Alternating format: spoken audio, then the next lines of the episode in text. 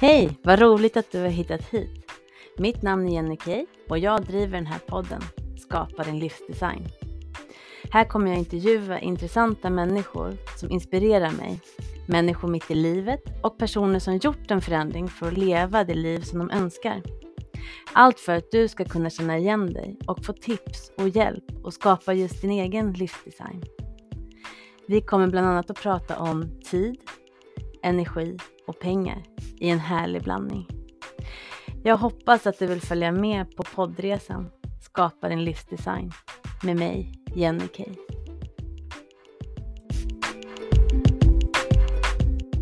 Dagens avsnitt sponsras av Minova coaching och mina coachingprogram. Är du nyfiken på vad ett coachingprogram kan ge dig? Gå då in på min hemsida minova.se för att läsa mer om mina tjänster. Där har du mina olika coachingprogram och eh, då kan du välja vad som passar dig. Så in och kika där på minova.se. I det här avsnittet så intervjuar jag Karin Holmström. Hon är en heltidskonstnär som vill väcka kreativiteten inom oss alla genom sina målningar, sina kurser och sin bok. Det var genom hennes bok som jag hittade henne här i höstas.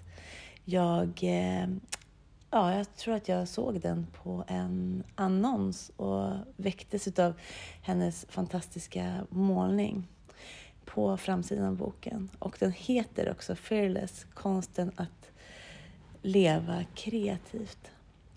Vilket drog i mig otroligt mycket.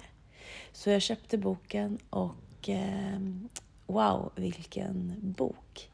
Man får ta del av hela hennes resa, hur hon från att jobba på ett högt uppsatt jobb inom H&M förlorade sin pappa tragiskt och ganska fort i cancer till att våga börja måla mera, väcka liksom det som hon älskade göra som barn.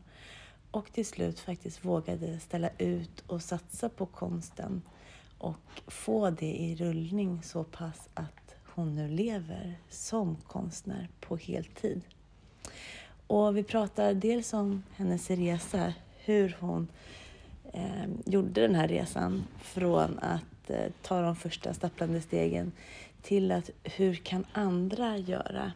Och vad är det för viktiga nycklar vi har när vi ska göra någonting nytt? Hur når vi ut med vårt budskap på det enklaste sättet? Det kommer vi prata om. För ibland så gör vi det alldeles för komplicerat. Och ibland vågar vi inte ens pröva för att vi är så rädda för att misslyckas.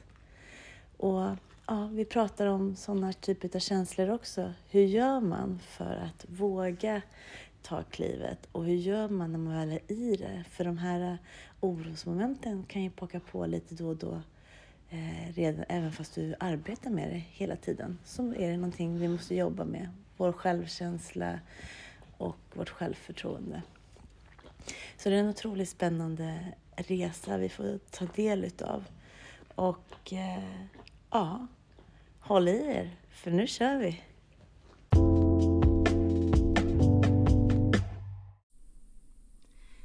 Hej Karin! Vad roligt att du kommer hit till mig. Vi ses ju faktiskt live här hos mig på Värmdö. Jättekul att vara här. Tack ja. Jenny! Kan inte du börja med att berätta lite om dig själv och vad är det du brinner för? Ja, jag heter ju Karin Holmström och jag brukar säga att jag lever min dröm. Det låter ju lite eh, roligt sådär, det rimmar ju till och med. Eh, och, eh, men det gör jag faktiskt, jag lever, jag lever mitt drömliv. Jag är otroligt tacksam. Jag kallar mig för en livsutforskare i färg. Så, och jag målar, skapar, skapar gärna stora verk eller liksom, kastar mig ut i färgen varje dag i min ateljé. Så att jag lever på min konst sen, vad blir det? Ja, 2015 bestämde jag mig så att det är nästan åtta år snart tror jag som jag har levt i konsten och skapandet. Mm. Så att det, jag har mitt konstnärsföretag och eh, så varje dag så målar jag och jag har också min ateljé utanför Stockholm i Rönninge eh, i, ett, i anknytning till ett, ett stort hus, en gård. Och där bor jag med min familj, mina, våra två barn och min man och katten Bamse. Mm. Härligt. Du sa att 2015, men har du alltid drömt att vara konstnär eller bli konstnär? Har det alltid varit en stor dröm för dig? Nej, eller det har det kanske, men jag förstod det nog inte eh, förrän det tog ett uppvaknande för att jag skulle få tag i det. Men jag skapade och eh, älskade att pyssla och, och måla och rita när jag var liten. Eh, mm. på, på förskolan så satt jag höll på jättemycket. Men sen började skolan och jag är inte från en kulturarbetarfamilj. Jag kände ingen konstnär, jag hade inte någon förebild mm. inom liksom kulturarbetarskrået. Så att det, den dörren var inte öppen eller fanns inte. Du tänkte inte att det var ett yrke ens kanske? Mm. Nej.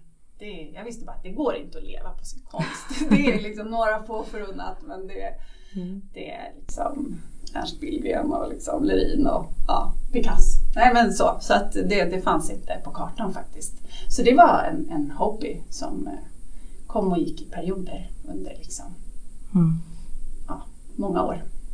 Men hur kommer det sig att du sen till slut började att måla och måla stort och mycket färg och att du vågar visa andra. Hur kommer det sig? Vad kom, kom det till någon vändpunkt som gjorde att du... Mm. Ja, jo men absolut.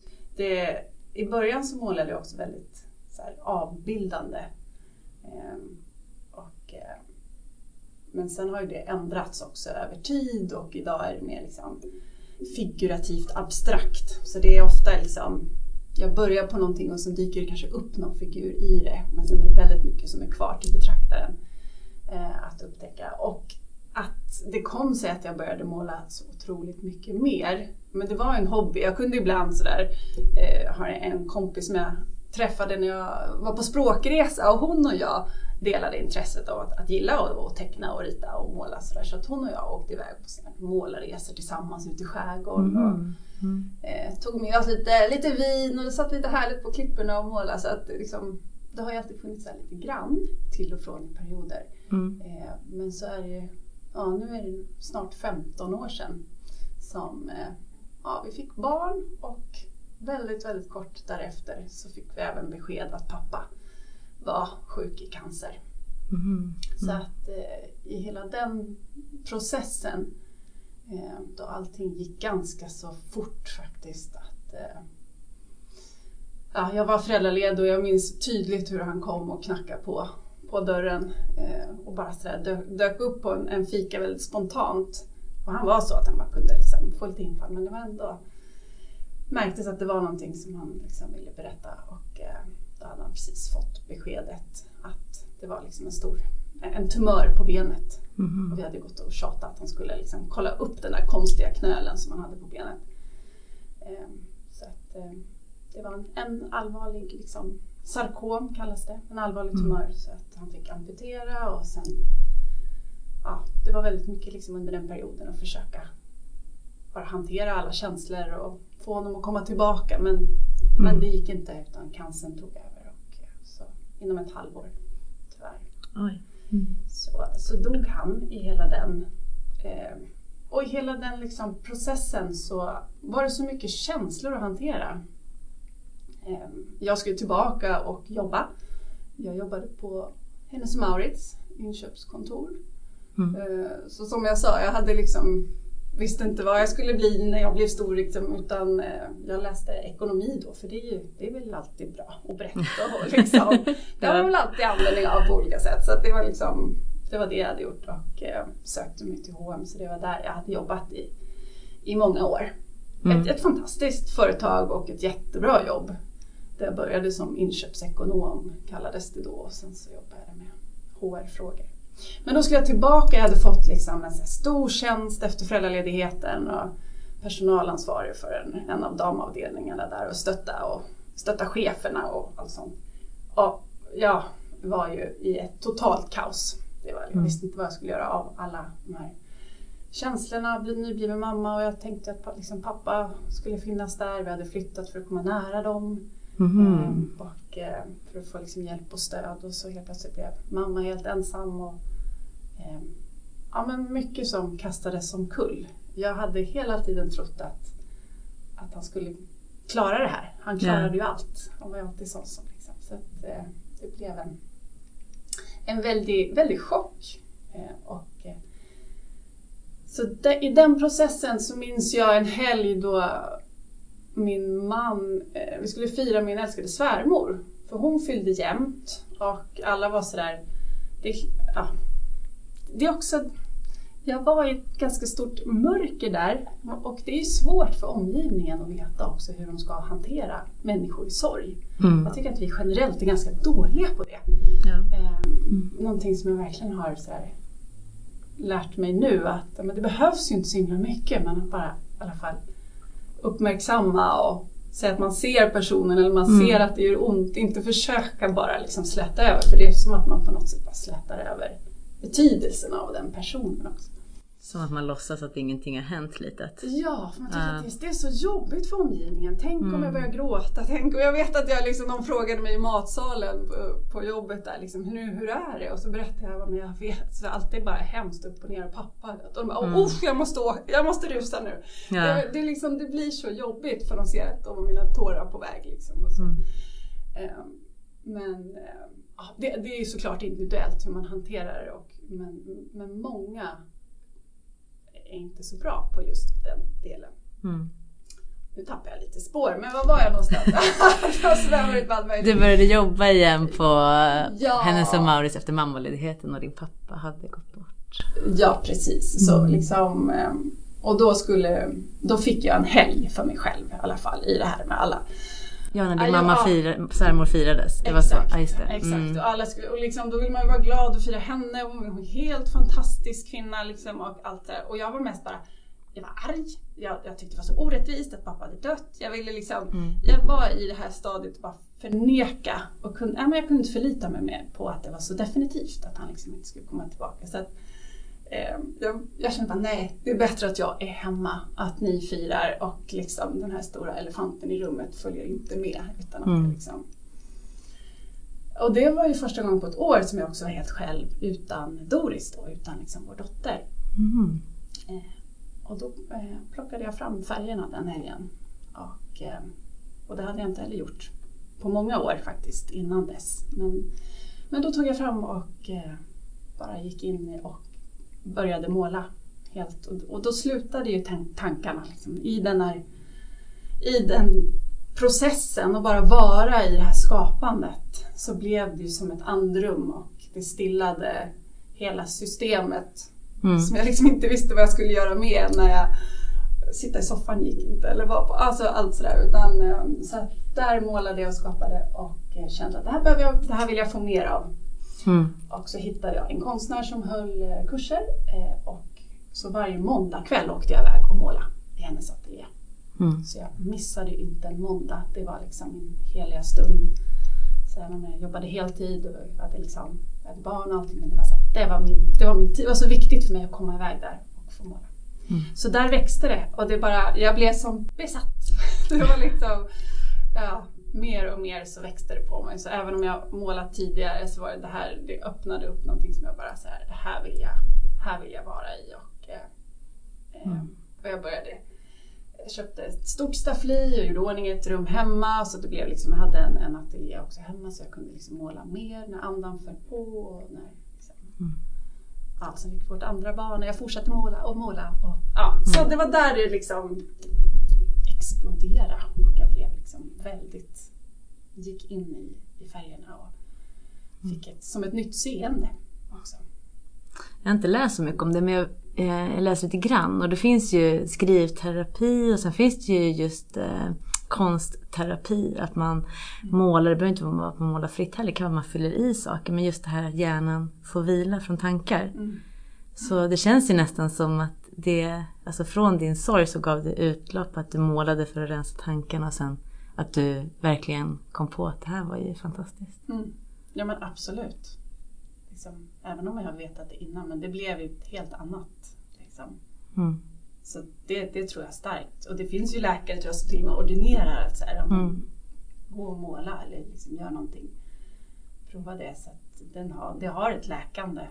Definitivt. Och det här liksom kravlösa skapandet också. Att liksom bara, bara skapa för skapandets skull. Liksom. Mm. Ingen prestation att det ska bli faktiskt en tavla egentligen utan att man bara mm. får flöda. Ja. Mm, bara får vara i det. Mm. Och jag målade en, eh, ett porträtt av min pappa också på den kursen. Eh, och, det, var ju definitivt otroligt mycket terapi. Det var ju alla då som kom förbi och frågade vem var det och ja, men så. Så mm. tårarna fick rinna och jag fick liksom skapa och, och det, blev ett jätte, det blev också ett väldigt bra porträtt eh, mm. som nu hänger hos min mamma.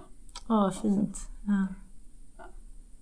Men hur kunde du bolla det då? Jag tänker ifall att konsten börjar ta över mer och mer, alltså för din, mm. ja, din kärlek för konsten och att det var verkligen det du började brinna för så otroligt mycket. Hur kunde du balansera det då? För då hade du ett hem med två mm. små barn då ju. Mm. Och så hade du det här jobbet med massa personalansvar på H&M Mm. Och konsten då som lockar mer och mer. Hur... Och en man. Och en man också. ja, mamma. Ja. ja men hur kunde du få liksom, hur hittade du harmoni i det? Eller kände du att, att det var då du behövde kanske hoppa av något utav dem? Mamma, familjen kanske är svårt att hoppa av men jag mm. tänker mm. hamnade du i något vägskäl för ja, men antingen måste jag dra ner lite på målningen eller så måste jag våga satsa helhjärtat. Eller? Ja, det kom till ett, det gjorde det. Eh, för jag är också en sån här person som gillar att, alltså jag är nyfiken också hela tiden. Därför jag kallar mig för livsutforskare. Mm. Ja, men, ja men det här var ju kul och sen liksom vill, vill jag lite till och eh, gillar också liksom att testa, testa mer och mer och utvecklas också inom det jag håller på med. Så att jag nördade ju verkligen in mig också och eh, målade som du säger alltså väldigt, väldigt mycket. Eh, så, så, skulle vi ha en utställning eh, med, med gruppen. Så jag var med också och ordnade och fixade det och det var ju jättekul bara det också, att ställa ut och se vad såg andra i konsten. Och, Mm. Eh, så då började jag nosa, det här, men det här liksom, undrar om man ska våga lite mer fast jag visste inte riktigt hur. Men de där tankarna började komma så att det växte ju på varandra. Mm. Lite, lite pusselbitar där. Eh, och, men det är klart att det tog mycket tid, nästan all ledig övrig tid. Men det är också intressant det där när man inte har, när liksom jag inte har så mycket tid. Mm. Utan och då blir det att jag utnyttjade ju alla små pauser, alla små hål som fanns. Eh, som, ja, men Anders skulle ut och springa, jag hade precis lagt barnen. Jag blev ganska duktig på att lägga barnen också. Ja. Liksom. det gick den. fort eller vadå? Det gick, det gick fort. Liksom. Och jag kunde ligga kvar och sova. Mm. Men så bara, nej nu tassar jag upp och målar. För jag vet ju att det ger mig så mycket glädje, och mm. kraft och energi också. Så jag tog ju alla små utrymmen som fanns. Jag, jag satt på pendeltåget in till jobbet och liksom använde den tiden. Så att, eh, ja, jag nyttjade tiden så mycket som jag kunde. Mm. Men sen när det började, jag började öppna upp för det mer och mer, jag började visa mer och mer, jag började bli nyfiken på att ställa ut och eh, det blev också att jag träffade Madeleine Santiago Elofsson träffade jag på en, fest och, jag började visa henne och eh, oh, men här, vi borde göra någonting tillsammans. Alltså, så det, det växte mer och mer och där någonstans 2014-2015 eh, då jag också hade, vi hade haft en utställning på Ulvsunda slott och eh, hade sålt slut allt på väldigt kort tid och mm. folk älskade det jag hade gjort. Och då började jag på något sätt, men, oj, det, och många sa det här kan du ju leva på, det här skulle du kunna göra mer av. Och jag bara, nej, nej, nej, men man kan inte leva på sin konst. Det är liksom, jag har ett jättebra jobb men det var ju någonting ändå som låg och gnagde där. Att, eller kan jag? Eller går det? Alltså liksom, processen var igång. Mm. Så att någonstans så tror jag på det här att när man också vågar öppna tankarna eh, och eh, på något sätt skicka ut det så kommer det så mycket ledtrådar till en. Mm. Eh, så att jag mötte en, en, en, coach, precis som du är. Yeah. hon behövde prova på klienter. Så jag bara, ja men jag kan vara med. Och, och då var det när hon ställde frågan till mig, liksom, så där, bara, men vad vill du med konsten och skapandet? Och liksom så. Mm. Och jag, bara, jag vill ju bara mer och mer men det, jag får inte ihop det. Jag får, jag, så, här, så jag, bara, jag får tygla mig själv här. Jag får liksom hålla ner det för att jag har ett bra jobb, jag har små barn. Jag får ta, liksom, ja, det får väl bli sen. Men, men samtidigt så visste jag ju att man vet, jag vet ju inte om sen kommer. Pappa blev inte ens pensionär. Mm. Så att, att, vänta på det var ju... Alltså, så det, det skavde ju i hela kroppen att jag, att jag ville mer. Mm. Eh, och då när hon säger, men hur vet du att det inte går? Har, du, har du provat? Eh, och då klack det till någonting, att, men det hade jag ju inte. hade ju aldrig liksom testat. Så hur visste jag så tvärsäkert att det inte skulle gå? Mm. Om jag inte ens har liksom testat.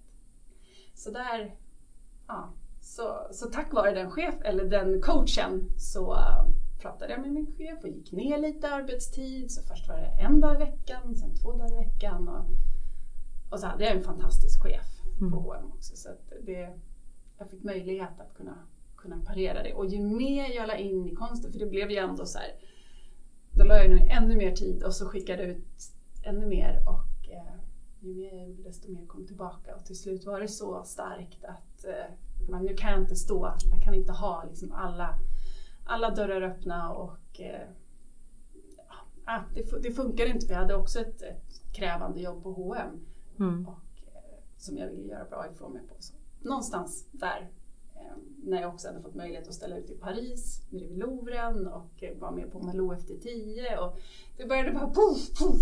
Det var så mycket kvitton där liksom. Så jag bara, nej nu, nu, now or never. Ja. Så är det liksom dags att testa fullt ut. Det där tycker jag är lite spännande för att jag, som du vet så har inte jag känt till dig så himla länge. Utan jag sprang på din bok och var typ helt förälskad i den hela berättelsen. Och dina målningar och sånt där. Men det som är så lätt att kolla bakåt, då har ju allting löst sig. Men jag tänker i början där, ifall att det finns andra som också är, kanske målar mycket, de kanske har fått in den här tiden men de har inte riktigt kommit ut än. Hur gör man för att få de här första alltså utställningsmöjligheterna eller giggen, jag vet inte vad man kallar det riktigt. Men hur skickade du iväg mycket förfrågningar eller var det bara att du ramlade liksom över att det ena ledde till det andra efter du hade gått målarkursens utställning? Var det så att det bara... Ja, den var ju först. Så det var ju den första som öppnade upp för det. Mm. Att, eh, att vi gjorde den här liksom, gemensamma samlingsutställningen. Mm. Men efter det så var det också, men vad händer nu? Jag är ju sugen på mer så att jag, jag visste att det liksom... Och, och jag googlade massor och jag liksom pratade med folk och liksom försökte... Eller jag försökte inte så, men jag öppnade väl upp för det. Att jag ändå liksom skickade ut mig själv där på olika sätt. Eh, men det öppnade ju sig väldigt naturligt ändå. Eh, genom att jag träffar folk. Genom egentligen fester och Ja. så här, trevlig bordsgranne och vi börjar prata och sen så visar det sig att liksom, Mm. ja. Så jag var kanske, jag har inte gått någon, eller var en traditionell väg egentligen. Det, det är det som jag också tycker är så, så kul och som jag verkligen vill dela med mig av att det finns ju lika många vägar som människor. Som, alltså, alla har ju liksom sin, sin väg men, Mm. men att, att prata, att skicka, att skicka ut det man längtar efter och liksom våga, våga berätta och, och så. Eh, Men, Det- men, ja, men, det, men att få gallerist till exempel, alltså, det var ju inte självklart och något, då skickade jag ut ganska mycket. Men där var det kalla handen hos en hel del, det tog ett bra tag. Men när jag hade gjort så pass mycket av egen maskin eller liksom och, eh, varit med, då kom ju de förfrågningarna. Mm. Och, så. Eh, och Paris kom också, mycket att jag hade lagt ut mycket på sociala medier och jobbat mycket. Så att,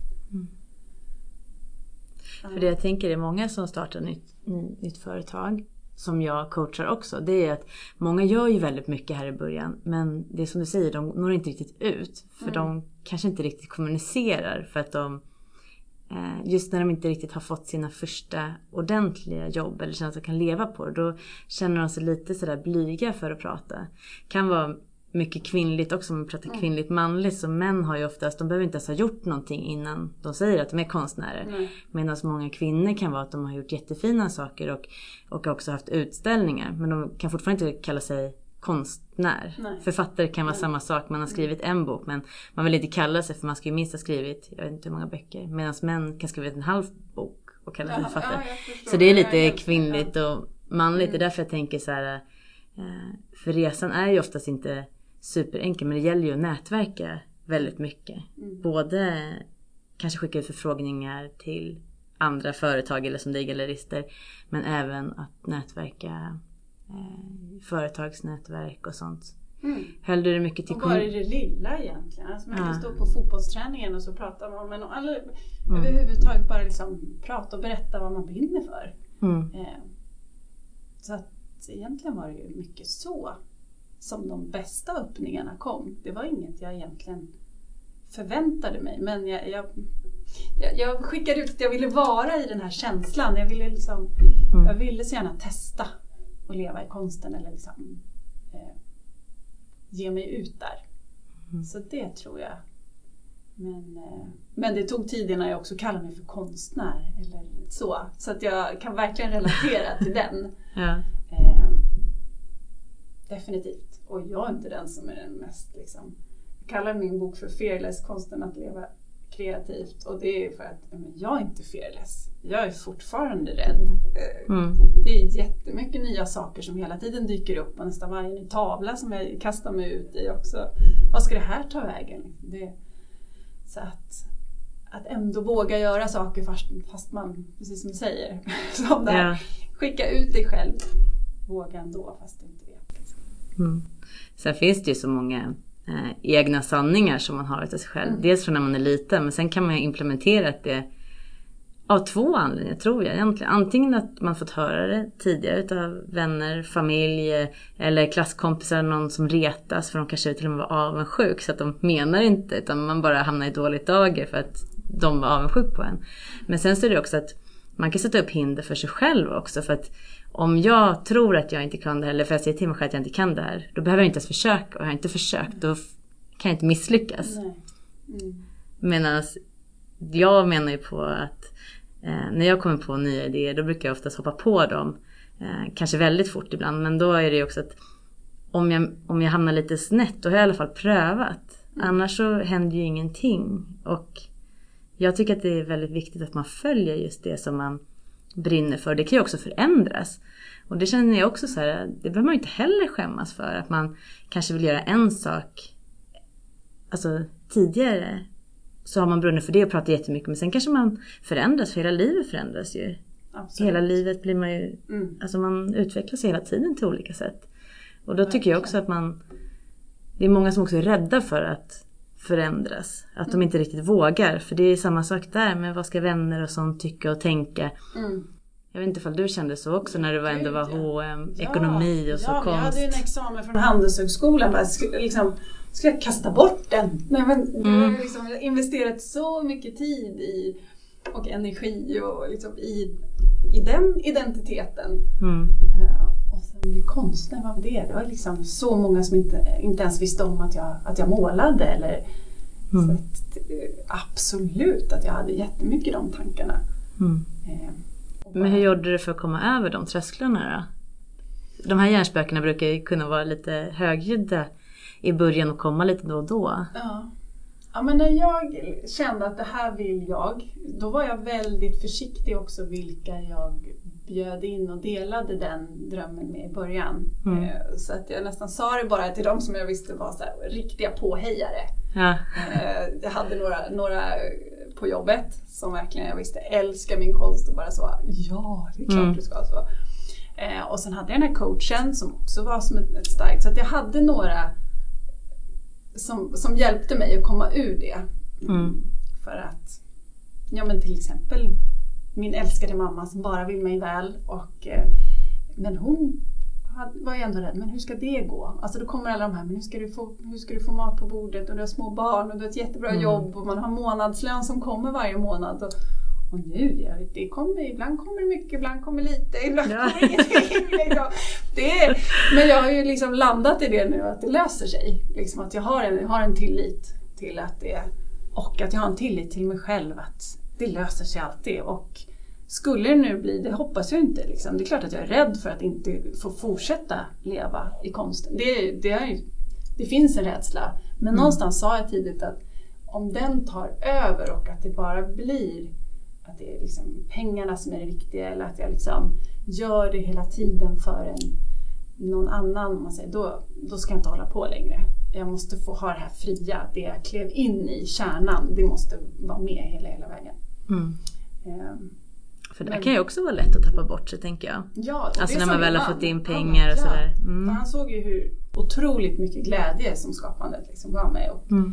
och det finns ju där, men gör inte din hobby till ditt yrke för då kan du ta bort den mm. glöden eller liksom det som är din passion nästan kan bli liksom mer kravfyllt. Mm. Eh, och den är ju fortfarande också något att jobba, jobba, eller vad ska jag säga, jag får ju ha den med mig också så att jag ständigt eh, är, är mån om den kärnan. Liksom. Mm.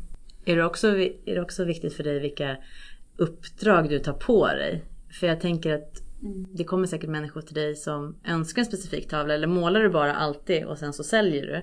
Eller får folk önska att jag skulle vilja ha en tavla som innehåller det här och det här? Gör du båda de båda ja, olika delar? Jag har testat gjort eh, Jo men jag kan ta beställningar men det är fortfarande väldigt, väldigt svårt faktiskt och, eh, att göra det. För att om personen har en bestämd bilduppfattning då, nej, men då går det inte. Då, då är det bättre att du hittar någon annan. Om jag, säger, mm. jag vill måla mina barn så här eller liksom ha med katten och hunden och liksom mm. de här färgerna. Alltså det blir väldigt så specifikt men det är inte min typ av måleri. Mitt är så otroligt känslostyrt. Mm. Så jag måste få följa det, det flödet. Men eh, om det kan vara så här, men vi ser en, en, en Stockholmsmotiv kanske liksom i ett Ja, och då har jag ju skapat och sen kan jag liksom, komma, nu har jag någonting att visa. Så att när det har varit lite mer fria så har det, har det ändå gått. Mm. Eh, men det är, det är fortfarande ganska svårt också faktiskt att göra de där beställningarna. Så mest är det att jag skapar utifrån det som behöver få komma ut och det som, liksom, som, som kommer ifrån mig, från inspirationen. Och sen har jag en, en utställning eller liksom mm. visar att det är liksom det. Då, det är ofta då det blir, blir som bäst. Mm. Men jag, jag gjorde till exempel en jättestor beställning på så här, det var ett eh, kattpensionat. Hon firade 30 år. Så hon mm. hade vad sa hon, 7000 katter hon hade omplacerat genom åren. Oj. Att, ja, väldigt mycket katter. Och så har jag blivit helt kattfrälst nu. Vi har också fått en katt för ett år sedan. Eh, och jag målar också stora katter. Så mycket liksom lejon och så inspireras mycket av liksom, de vilda djuren också. Mm. Så då skickade hon massa bilder på alla katter från som hade fått nya hem och då hade jag det som inspiration. Och, men då kände jag att det här, det här kan jag gå in i. Det här kan jag, och jag kunde ändå göra dem som jag ville. Det var liksom några katter som var, som mm. var i himlen som inte fanns med längre och några som, ja, men de, då fick jag ändå skapa utifrån mitt eget men med massa inspiration. Och, mm. Så ja, det, det, är både och. Eller, ja, precis. Men eh, det får inte vara, det får inte vara för styrt. Alltså kommer man med en väldigt så här, tydlig, det här vill jag ha då säger jag nej. Mm. Då blir det inte, då blir det inte liksom konst och fritt skapande för mig. Då blir det, då blir det mer som jobb. Även fast det är ett yrke så blir det mer jobb och det andra är din karriär. Ja, kanske får, alltså, den här nerven kommer inte mm. det, är någon, det är liksom just det här. För det är, jag är ju hela tiden på något sätt utforskarresa. Att det blir liksom någonting större än vad jag har tänkt. Eller eh, att jag kliver lite bortom gränserna. Och om det då redan nästan är fast mm. så når man inte den där att ge sig ut på det här djupa vattnet och utforska. Ut, utan mm. Du får inte nerven. Det är liksom, den är lite svår att förklara men ja. Men har du alltid det här äh, kittlande och, och flowet med dig? Eller är det någonting du får kämpa med? Är det som eh, andra typer av karriär, att det går lite upp och ner? Och... Ja, gud ja. Mm. Ja, absolut. Jag har eh, morgnar, förmiddagar är ofta min skapartid. Jag är som mest kreativ ofta liksom, på morgonen mm. och sen när jag, liksom, när jag vaknar och så jag börjar med lite meditation och sen så går jag in i, så gärna innan liksom, övriga familjen har börjat komma igång så kan jag vara igång och, och skapa. Och, eh, men det är ju inte, inte alltid det blir så heller. Och, eh, men sen är det spännande hur det kan ändras. För i morse då, jag sa, ja, men, då var jag nog för mycket i huvudet. För ofta är det det det handlar om också, att om, om tankarna snurrar på en massa andra saker. Eh, mm. så, för jag hade förra veckan en, en föreläsningsserie och det har varit så jag har en kurs som startar upp nu och då har det varit mycket frågor kring det. Jag tror att jag var mycket i, dem, liksom i den, de tankarna. Eh, och det är ändå ett annat tillstånd att vara i när jag, när jag skapar. Mm. Vilket eh, ja, jag kan behöva försätta mig i det tillståndet. om man säger. Så då i alla fall i morse där när jag stod och så här, Nej, vad håller jag på med? Alltså så här, då kom de där tankarna. Men gud, vad håller du på med? Jag bara la upp massa färger och så. här, Okej, men nu, det får vara så. Nu är det bara, jag leker bara. Liksom. Det, det är just det här, det ska inte vara någon prestation. Liksom. Eh, Mm. Men jag har en utställning väldigt, väldigt snart här. Liksom, och jag har ju några stycken nu ner till Skåne i påsk och så. Så jag vet ju att samtidigt Du måste ha konst klar. så behöver jag liksom, men jag får inte pressa. Så det är liksom, det är den här gummisnodden däremellan. Att Mm. ändå ha en riktning men inte pressa på för hårt.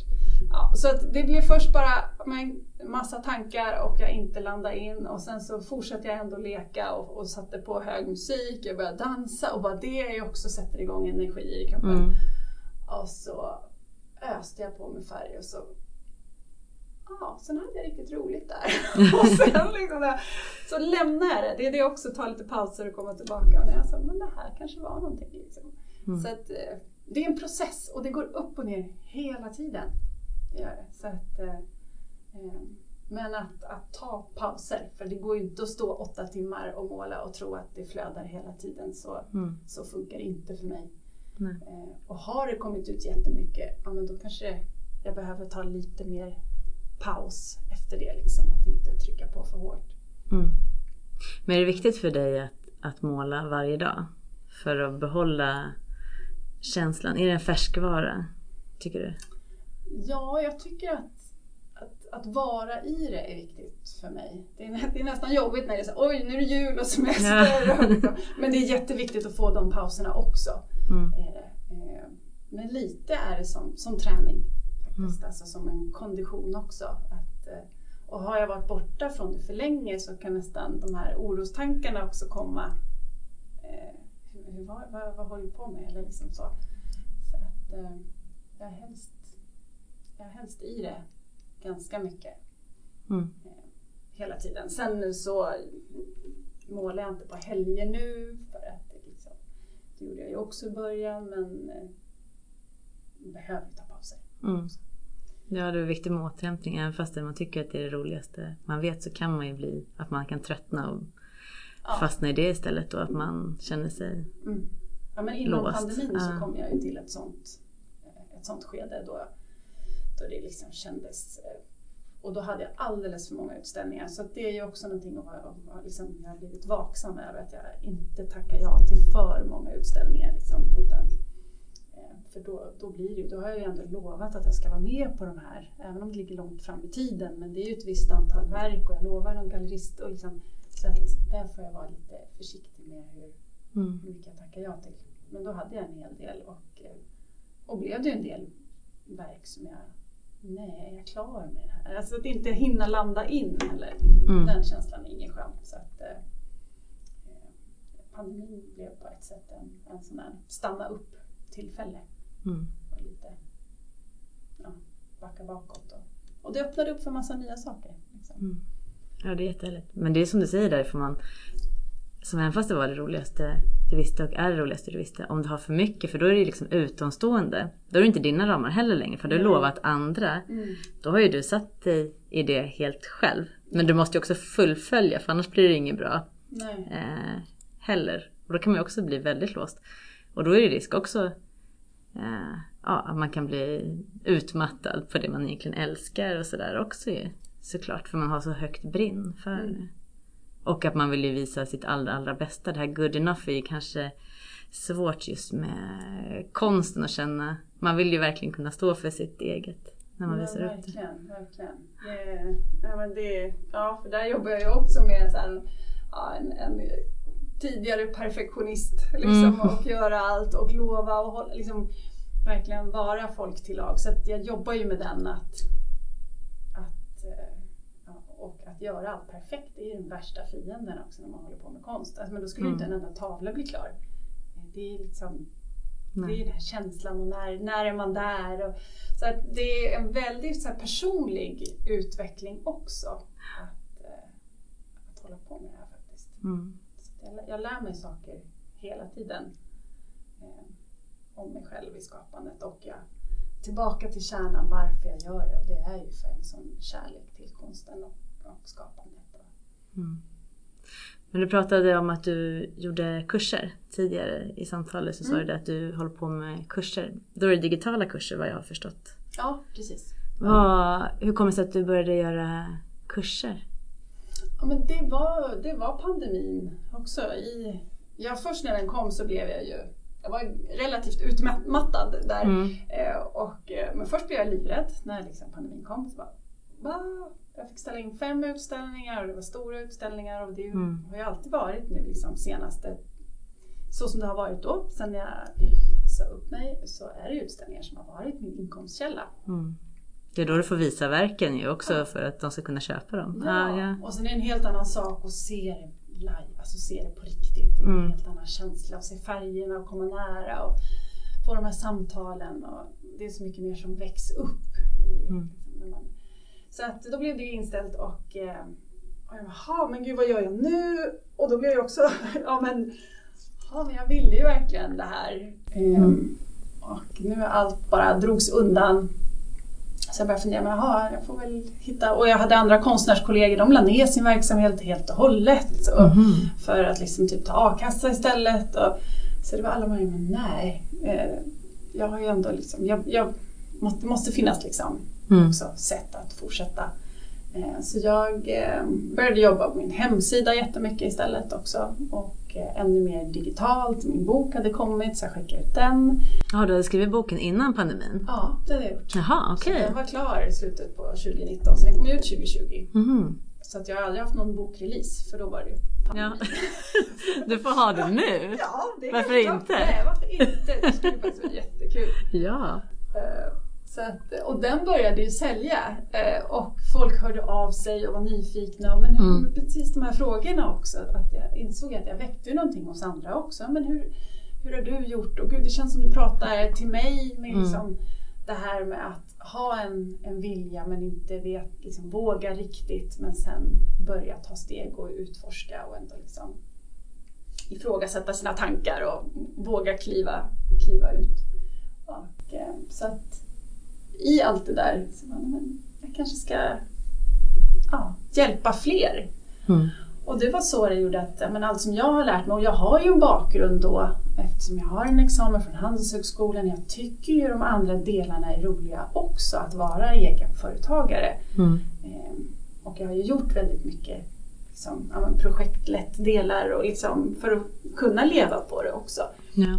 Ehm, så att jag satte liksom ihop de de nycklar som, som jag har jobbat med och, eh, och eh, ja, testade då att göra ett webbinarium och eh, göra en kurs och fick jättemånga deltagare. Jag tror jag fick 40 deltagare första, Jaha, första omgången och eh, superkul att, eh, att göra den här kursen och också se liksom, och folk delade med sig och se hur, hur de vågade mer och mer. Just det här också, men kan jag kalla mig för konstnär eller mm. det ska väl jag? Alltså mycket av de tankarna. Eh, det finns ju inget rätt och fel. Du får ju göra, testa din väg, bara du liksom är ärlig och rak. Och, mm. ja, så att, eh, det, var, det var där det började. Eh. Men är det en målarkurs eller är det en kurs om hur liksom från det att du kanske planerar ditt verk och också kunna leva på det driva och hitta utställare? Ja, den, var, den kursen som jag också kallar för Fearless, Skapa din konstresa, eh, var inte en, mål, är inte en målarkurs utan den är mer liksom ett stöd i eh, börja ställa ut och för de som redan målar idag? Ja, mm. eller du kan göra någonting annat inom ett kreativt också. Mm. Bara liksom, men att våga det som man själv har skapat. För jag ser, det är så många som är jätteduktiga och och, eh, och skapar och håller på men inte så duktiga på att berätta om det eller visa mm. det eller, och så. Och att marknadsföra, det är lite fult att marknadsföra. Mm. Eller liksom, men, men det är ju fint att berätta om det är någonting som man älskar och man är stolt över så är det jättefint att skicka ut det. Så det handlar mycket om det egentligen i den här liksom, mm. kursen. Att eh, bara träna sig i det. Liksom. Mm. Bygga ett lite större mod och sen jättemycket nycklar och jättemycket vilka verktyg jag använder och hur. Liksom. Mm. Men sen har jag en skaparkurs också, så den har jag gjort nu lite senare. Så jag har en sån också. Ännu mer liksom trygg och det här får du få in ett seende. Så jag har tre kurser idag men alla är online. Då. Okej, okay. med lite olika inriktning då? Målar och lite hur man ställer ut. Vad är den tredje då? Ja, den är ännu mer så här, från en vit canvas till ett färdigt, helt sådär, ta fram din inre Picasso mm. heter den. Så den är en, verkligen inspiration till att så här kan du starta igång och liksom jag berättar lite om, om färger och processen och att bara ge sig ut i, i färgen. Så att den är, Men det är också en, en målarkurs. Liksom. Ja.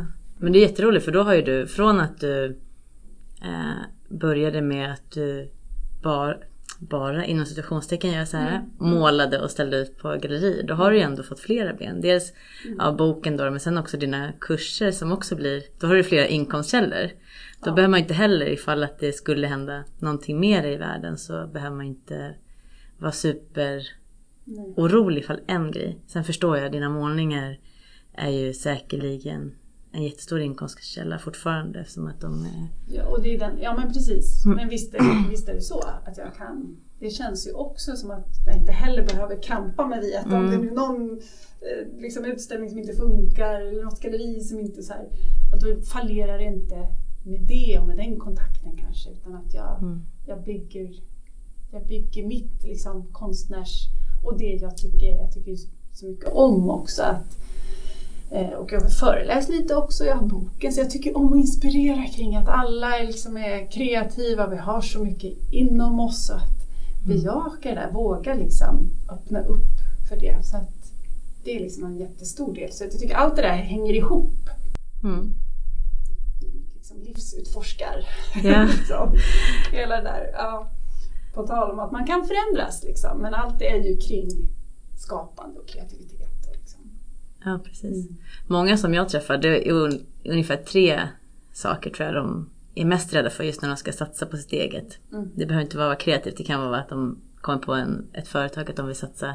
De kanske är ekonomer men de vill ha en egen eh, starta mm. eget och kanske göra, jobba mer som konsult och sånt. Men det är så många är rädda för, kanske inte just ekonom, ekonom, ekonomer, men det är ju att de inte har koll på sin ekonomi. Det borde ekonomer ha, att de vet hur man gör en budget. Men det är många andra vanliga människor mm. som kanske säger att de startar, vill starta bageri eller något sånt där. Eller en liten butik. Att de har svårt att veta liksom hur mycket de måste dra in och hur mycket. Så det är ett hinder. Sen mm. hinder nummer två, det är ju tiden. Mm. Eh, att de inte har eh, tid. Och sen att de just är rädda för att vad andra ska tycka. Eller att de är rädda för att släppa det här trygga. Mm. Och allt det där sitter i huvudet egentligen. Mm. Alltså okay, tiden det är det man har. Men man kan göra med egentligen lite tid. Mm. Bara bygga över tid. Mm. Och det här med pengarna och ekonomi också. Eh, ja visst, jag har ju fördel att jag är gammal ekonom men eh, jag tror att det är många som är bara rädda för siffror utan att egentligen... Mm. Och, och, det är klart, jag borde kanske ha bättre koll med tanke på vad jag har gjort men vad jag har. Liksom. Men det har jag ju lejt bort nu. Och, liksom, eh, mm. den, den delen. Men jag behöver ju ändå ha koll och veta mm. liksom.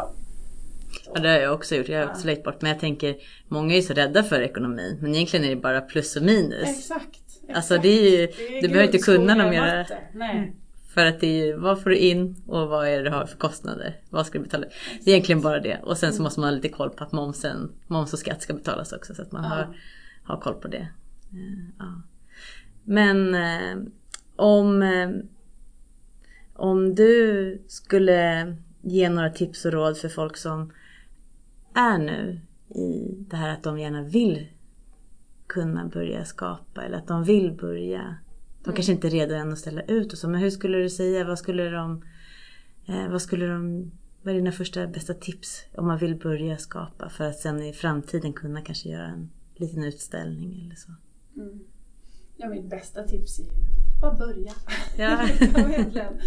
uh, sluta tänka att, att jag ska sen och sen och sen utan liksom kliva in i känslan redan nu och, och uh, ja, anmäl dig på kursen om du behöver göra det. Eller köp ett skissblock bara och eh, börja skissa. Och du kan ju också, det finns ju massor på nätet också du kan ta inspiration av. Och, så börja i, i det lilla. Mm. Ta det liksom en liten, lite tid varje dag. Det, mm. det är ju så, lite, lite tid hela tiden. Det blir ju jättemycket övertid. Liksom. Ja, det blir det verkligen. Många bäckar små. Samma. Ja. Ja. Men, men bestäm dig. Liksom. För det, det är nästan det som alltså man går och tänker och velar och tänker. Hur mycket energi tar inte det? Liksom? Mm. Eh, och fokusera också. Det, det är så mycket som, som drar en åt alla möjliga håll. Så det tror jag är vår största utmaning nästan. Att inte lockas av allt annat och titta och lyssna på alla andra utan liksom också Att våga prioritera sig Ja, själv och ja, vad man... prioritera bort och annat. Så liksom. För jag tittar ju till exempel aldrig på några serier eller TV, alltså speciellt under den perioden. Liksom. Nu Mm. tittar jag lite på med familjen. Jag har ju liksom fått lägga band på mig själv lite grann. Liksom. Det är svårt. Det är Ja. liksom, eh, men eh, det, ja. Så att det är en period då vi verkligen liksom vill så fokusera. Faktiskt. Mm. Eh, Du sa ju... Förlåt, avbröt. Tänkte du säga Nej, något mer? jag bara funderar på några mer tips. Jag får se om jag kommer på några fler tips. Ja. Ja. Men jag tänker, du sa i början där att du lever din dröm eh, idag. Mm. Men har du några nya mål? Antingen för 2023 eller har du några andra uppsatta mål inom någon femårsperiod? Så jobbar du så eller? Ja, jag har faktiskt eh, jag har gjort min vision board här nu för 2023. Jag har verkligen liksom gått in i känslan. Jag har också så att jag, jag liksom har spelat in min egen röst och vad jag vill gå in i för att verkligen påminna mig också. Och jag är ju så otroligt tacksam för att jag har möjligheten att leva det liv jag gör. Mm. Eh, men som idag, ja, men då åkte jag förbi Artipelag på vägen hit. Och att, eh, att jag kan styra mina dagar själv och jag finns där för barnen om det är någonting som dyker upp. Och, och att jag kan vara i skapandet varje dag. Så att jag är jättetacksam för det. Men det är också liksom vad jag vill skapa framåt nu så har jag, drömmer jag ju om att åka till Afrika och göra en, en utställning tillsammans med en välgörenhetsorganisation. Så att det är väl den som ligger liksom i, Mm. som jag drömmer om nu. För Har du börjat dragit i de trådarna redan eller?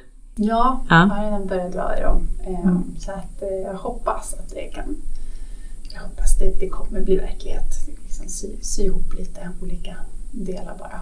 Eh, Men, eh, så det ser jag verkligen liksom fram emot att göra. För jag var ju där eh, 2002 när jag var på ett, ett utbyte Mm.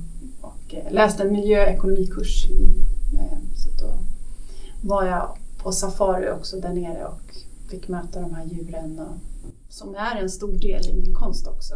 Mm. Som ofta, ofta kommer med, med budskap och, och så. Liksom, Mm. eh, det handlar mycket också om det här. Att våga stå i sin kärna, våga följa sin väg. Mycket av det som kommer ut i konsten och skapandet det är ju sånt som jag har behövt själv Mm. och eh, berätta inför mig själv. Så det är så häftigt att, att fortsätta den vägen. Så det, det är väl den stora visionen som jag har nu. eh, egentligen.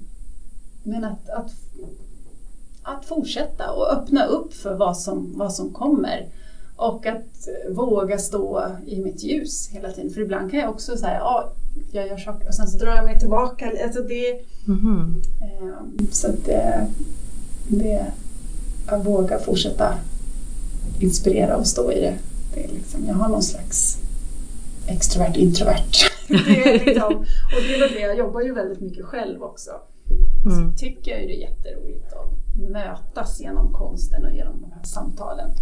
Mm. Men jag behöver den gummisnodden liksom att vara så att, att jag eh, Få Ja. vara i sina egna perioder, att man får känna efter ja, vad man själv ja, behöver. men precis. Mm. precis. Det, Mm. Ja men superhärligt. Men de som inte har stött på dig än, var hittar de dig någonstans? På, vad heter sociala medier Ja. och hemsida? Ja, det heter som mitt namn då, karinholmstromart.se. Eh, Så det är där även på Instagram och Facebook också. Och så har jag en Fearless Art Community som jag har startat en, en Facebookgrupp också. Som, eh, så där pratar vi också mycket kreativitet och just det här att våga, våga vara i skapandet och Mm. inspiration kring det. Eh, Jag finns även på LinkedIn och hemsida då. Karin Mm. Holmström Art. Och din bok går att hitta på lite överallt? Ja, på en hemsida? finns på hemsidan och Ja. Adlibris och Bokus och lite så. så ja, det är väl också, alltså Kanske att det kan komma en bok till sen. Vi får Mhm. se. Jag har inte, det ligger och gnager. Eh, Det får väl vara någon så här fortsätta leva kreativt. Eller? Ja. Håll i det. Håll i det, exakt. Ja. Det, ja, precis som du sa förut, man förändras hela tiden. Mm. Eh, Och, eh, så det, det är en spännande resa liksom. Det, på något sätt. Så är ju många människor också, och jag själv också, om jag bara har en större ateljé eller om jag bara har... Men Mm. det är ju ett konstant, det är inte där det liksom sitter i utan det är ju att vara i det. Det är verkligen resan. Eh, Som klyschan säger, det är resan som är målet. ja, precis. Liksom. Ja. Uppleva varje dag som ett äventyr och en liksom, ja, konstform. Reflekterar du mycket över det som har varit? Jag förstår att du har gjort det med boken. Det är ju Mm. också eftersom att det är din resa eh, från början till... Och jag skrev den ju verkligen för att reflektera, få, Ja. få den tiden att reflektera. Men gör du det mycket i nuet också? För att det är så olika när jag pratar med folk. Vissa reflekterar ganska mycket över veckan eller hur vart man är någonstans, vart man vill någonstans. Men vissa liksom tappar bort det lite utan bara ehm, kör på. Och då är det lätt att man också liksom lite går vilse på vad egentligen man är. Men du sa ju att det var viktigt att hitta sitt why. Men jag tänker, reflekterar du också lite bakåt? Alltså vilka stora du har gjort? Eller är det bara att du hela tiden gör nya saker? Förstår du min fråga? Ja, absolut. Ja.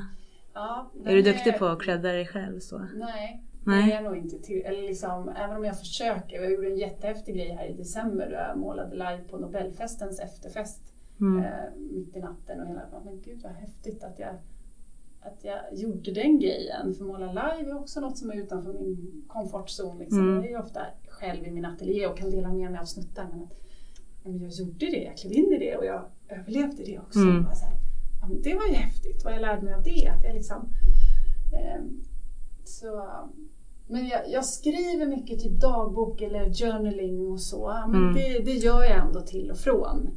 Eh, ett tag hade jag att jag skrev varje morgon. Men det har jag kommit ur lite grann. Eh, Mm. så den vill jag. Men jag har mina fredagsreflektioner. Det har jag ändå. Lite för att här, stänga Mm. veckan och vara eh, det är ganska bra och jag har en, en, en konstcoach som jag jobbar med också. Mm. Eh, liksom, vad har hänt den här veckan? Och då får jag ju tillfälle liksom, att reflektera faktiskt. Så den är riktigt bra Mm. att göra den här. Det är som brevväxling. Hon är, bor i USA. Jaha Liksom. okej vad roligt. Ja. Eh,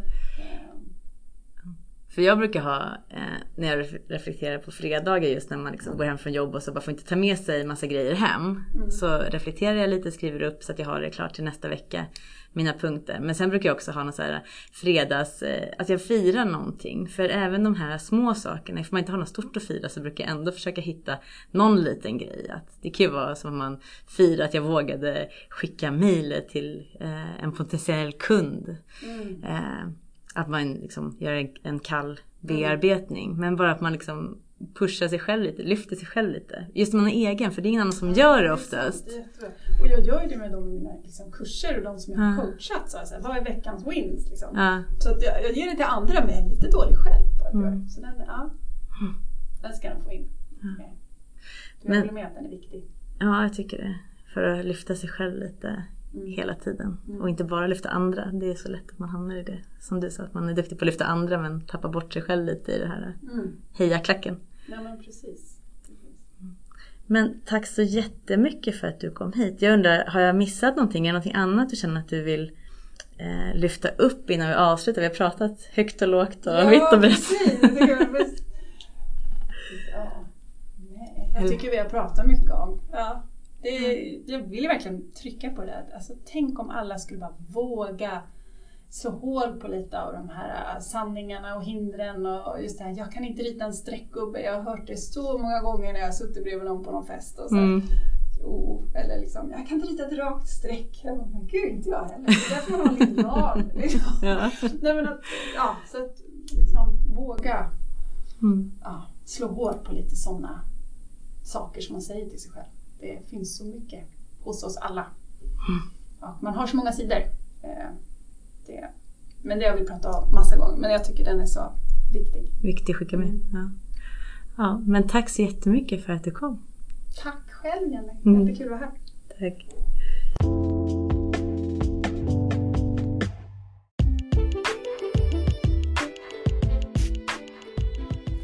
Tack för att du har lyssnat på ännu ett avsnitt av Skapa din livsdesign.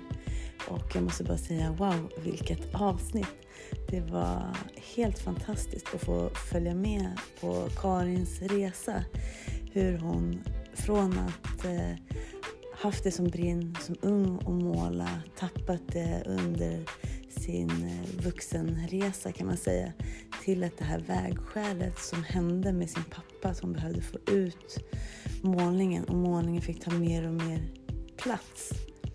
Och sen så är det ju sådär att helt plötsligt så bara frågar någon utifrån, som här i hennes fall att hon gick till en coach och, frågade, och så frågade ju coachen, hur vet du att du inte kan leva på det?